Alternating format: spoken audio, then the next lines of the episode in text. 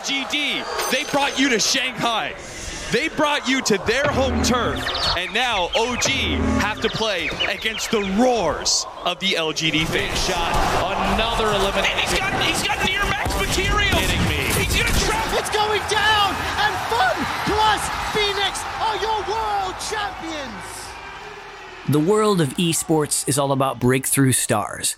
Whether it's a new tentpole game that captures the imagination of players around the world, or elite gamers whose skill and style earns them an intense global following.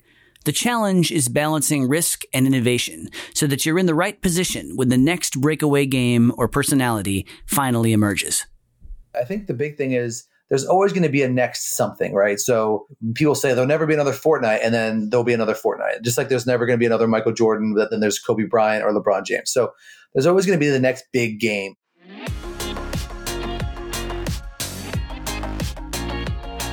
The world is changing fast, and every day, project professionals are turning ideas into reality, delivering value to their organizations and society as a whole. On Projectified, we'll help you stay on top of the trends and see what's ahead for the project economy and your career. This is Projectified. I'm Steve Hendershot. If you're running a record label, movie studio, or sports franchise, you're always looking for the next big thing. Esports is no different, because even this industry, in which a rapidly rising tide is lifting a lot of boats, there's still a big premium attached to having the game, the league, the player. Esports industry revenues are rising quickly and expected to continue to surge in the coming years. They're likely to hit one point one billion U S dollars this year, up sixteen percent from twenty nineteen, according to industry research firm Newzoo. And as big brands and corporations enter the space, they're often looking to make a splash right away. Check out some of these blockbuster deals. Chinese streaming platform Bilibili paid eight hundred million yuan for exclusive Chinese broadcast rights to the League of Legends World Championship. British investment firm Hero Capital raised a one hundred million euro fund to build an esports portfolio, and esports arenas are rising in Melbourne, Mexico City, Philadelphia, and Berlin. The venue in Philadelphia, Pennsylvania, U S A, the fifty million U S dollar Fusion Arena that broke ground last fall, is owned by esports team the Philadelphia Fusion and parent company Comcast Spectacor. The photo op from the groundbreaking, where all the executives smiled and held shovels, marked a transition point for Joe Marsh, one of the gaming division execs. Just a couple weeks later, he left for a new venture. Comcast Spectacor and S K Telecom in South Korea are partnering to build a new global esports business, headlined by a dominant League of Legends team and a superstar player who goes by the name Faker. Faker is a co-owner of the venture, called T one Entertainment and Sports, and Joe Marsh is the C E O, overseeing operations in Philadelphia, Los Angeles, and also Seoul, where one of T one's first orders of business is to build a headquarters-slash-esports shrine. We spoke to Joe about his two construction projects, the arena in Philadelphia and the H Q in Seoul, as well as the broader opportunity in esports.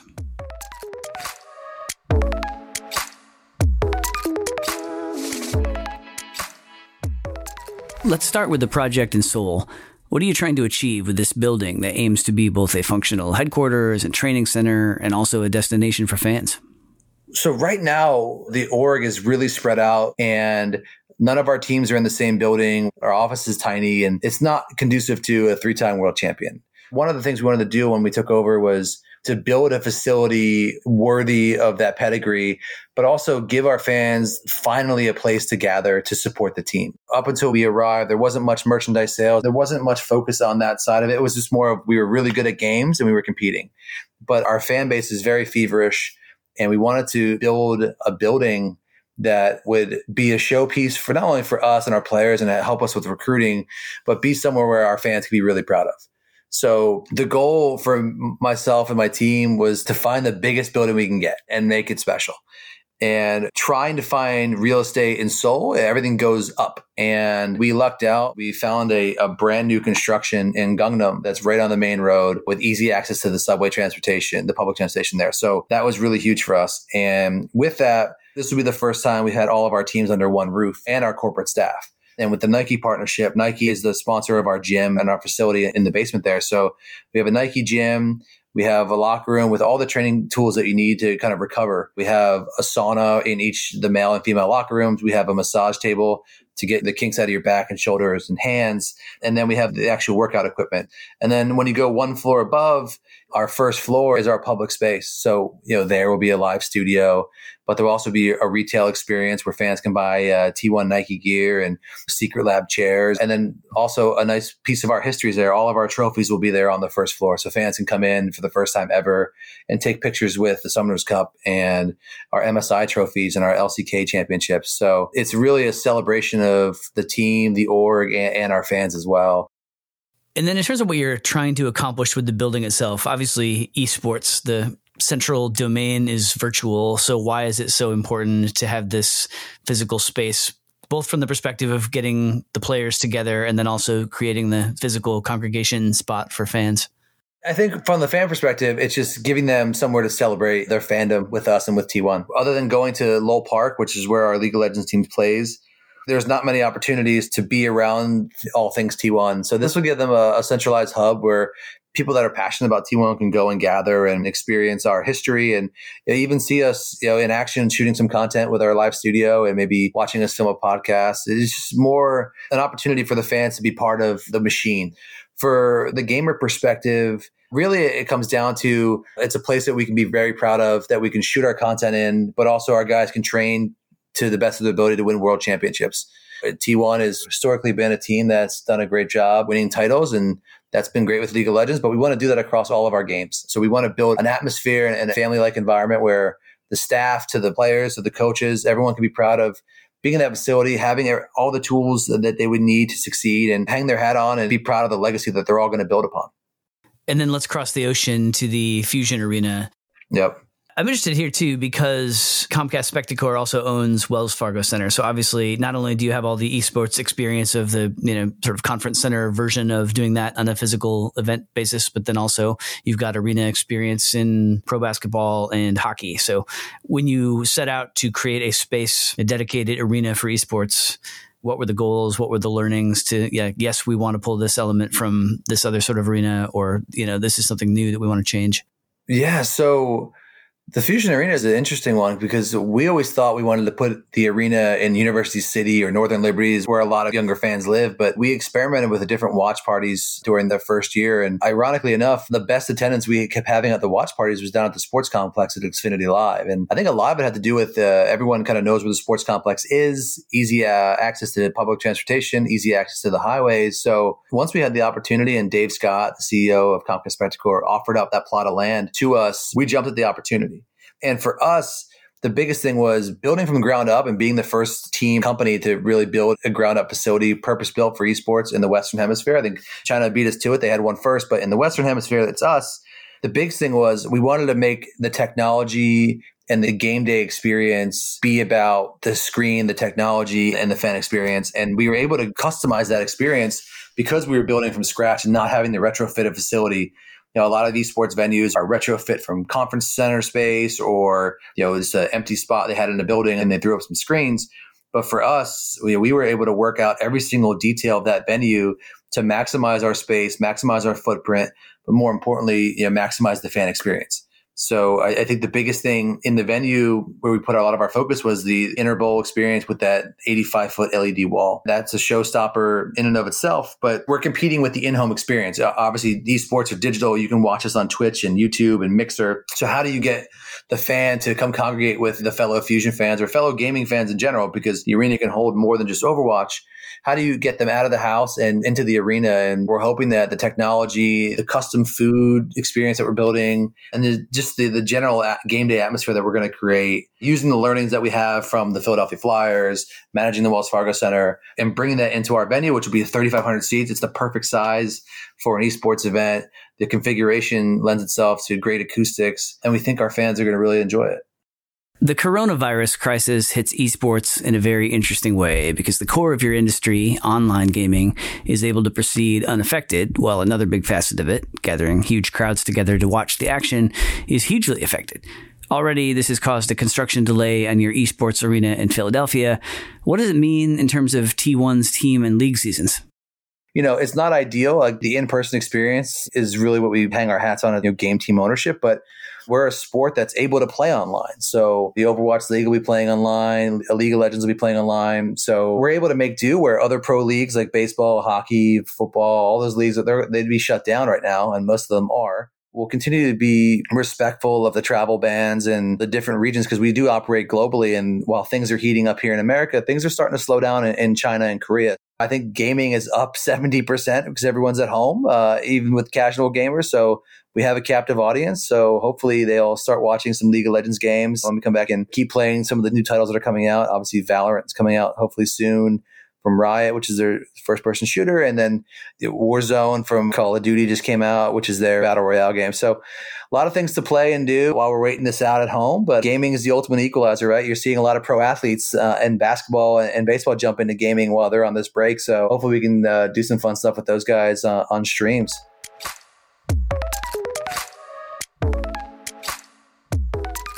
Joe's had his hands in a lot of different aspects of the esports industry. The teams, the broadcast networks, the arenas. But think what that doesn't cover. The games themselves, the leagues that facilitate all of this high-level global competition, not to mention the online gameplay for the non-elite folks who pay the bills both by playing the games themselves and by the devotion and attention they give to the superstar players. Projectified's Hannah Schmidt spoke to a project leader at one of the companies at the center of esports, Activision Blizzard, creator of the games Overwatch and Call of Duty. T L Frascari Molina, who is based in Pasadena, California, U S A, is both P M O lead and lead project manager for the broadcast technology group in esports at Activision Blizzard, which means she's tasked with ensuring the success of esports initiatives. Before we go to the interview, and just in case we have any listeners who are hoping we divulge critical Overwatch or Call of Duty secrets, T L is here speaking on her own behalf and not representing Activision Blizzard.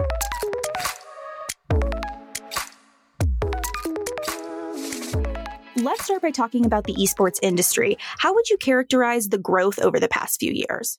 I think a lot of people would love to say, you use a lot of buzzwords, that esports has this amazing, like, hockey stick growth, and it's just this fantastic startup space. But actually, I think the growth in esports has been, like, really predictable, oddly enough. We knew it was going to get bigger as I think it went from just a space where gamers were able to compete with each other, but larger companies started to realize that they could capitalize on what esports brings to the table as another vertical. When those big players start coming, I think you start to get a lot of maturity in place. But in order for those companies to come, you kind of have to know what you're doing.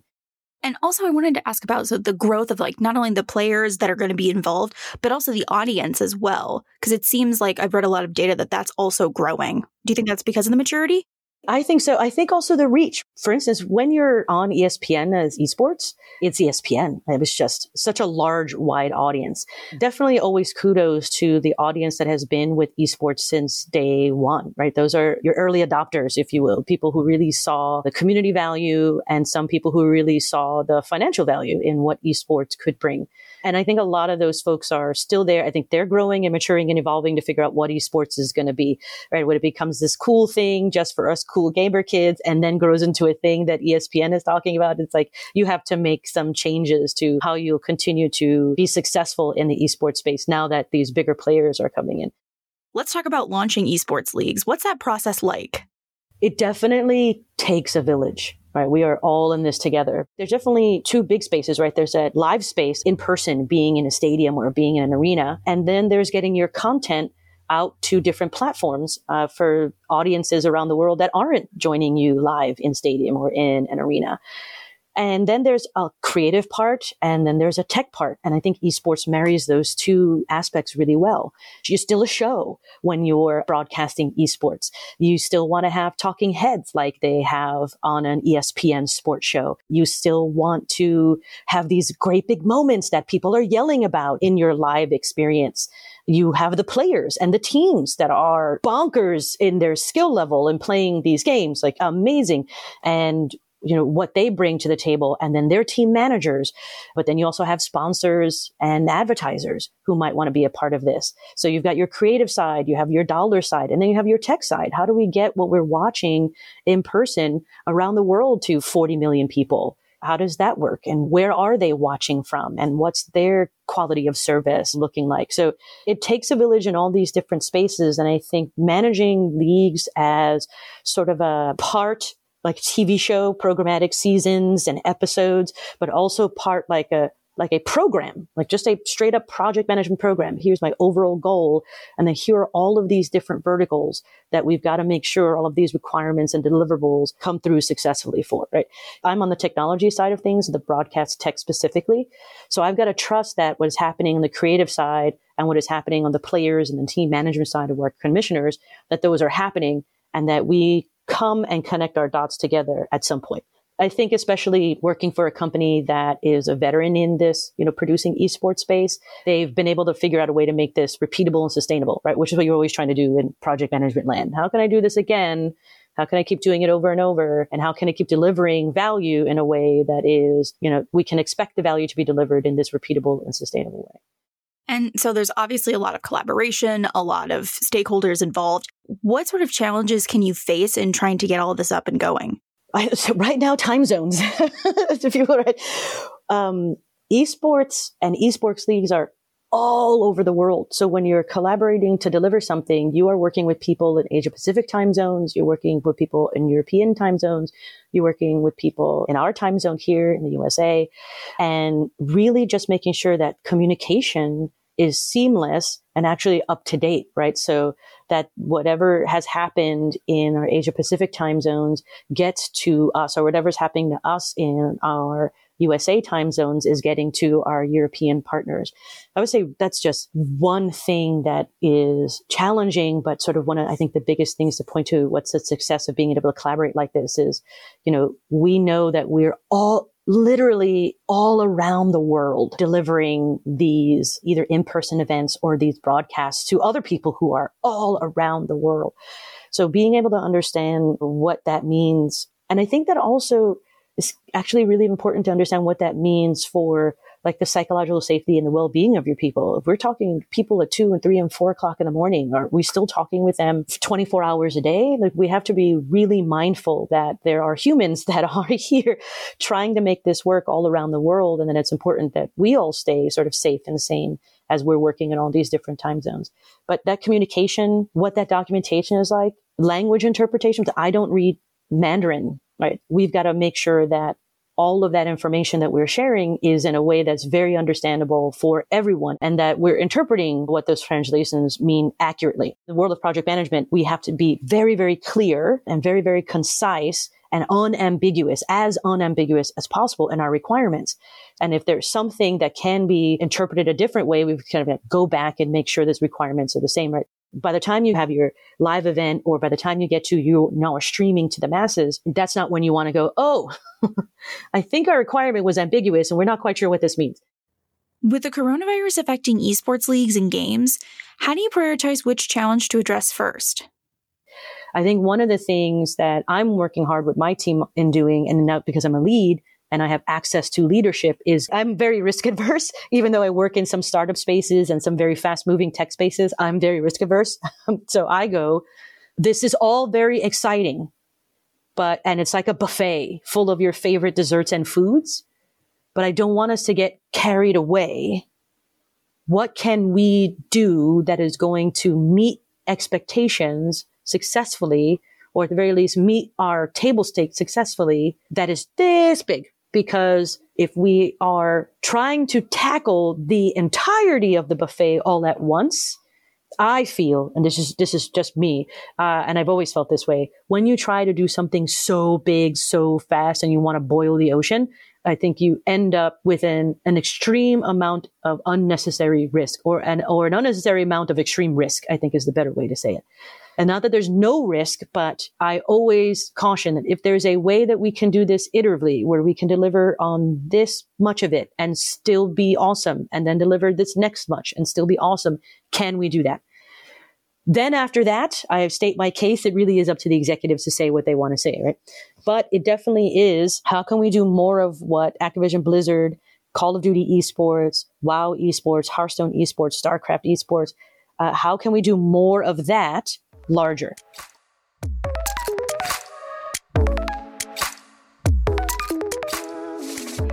Esports sits at such a unique crossroads of modern life. Digital and analog, cooperative and competitive, solitary bedroom players and big stadiums full of screaming fans. It's growing so fast, money is pouring in, and the stakes are rising quickly. The success of the projects underway right now, from new physical spaces that aim to bring esports to life, to the games and leagues that make it all possible, these will go a long way toward determining not only the scale and viability of this still young industry, but also its personality and culture. It's always a delicate moment when a youth-driven subculture gets that injection of grown-up attention and capital and tries to mature while retaining all the qualities that have made its product and community so special. It's up to project leaders to bottle that magic and to help esports level up.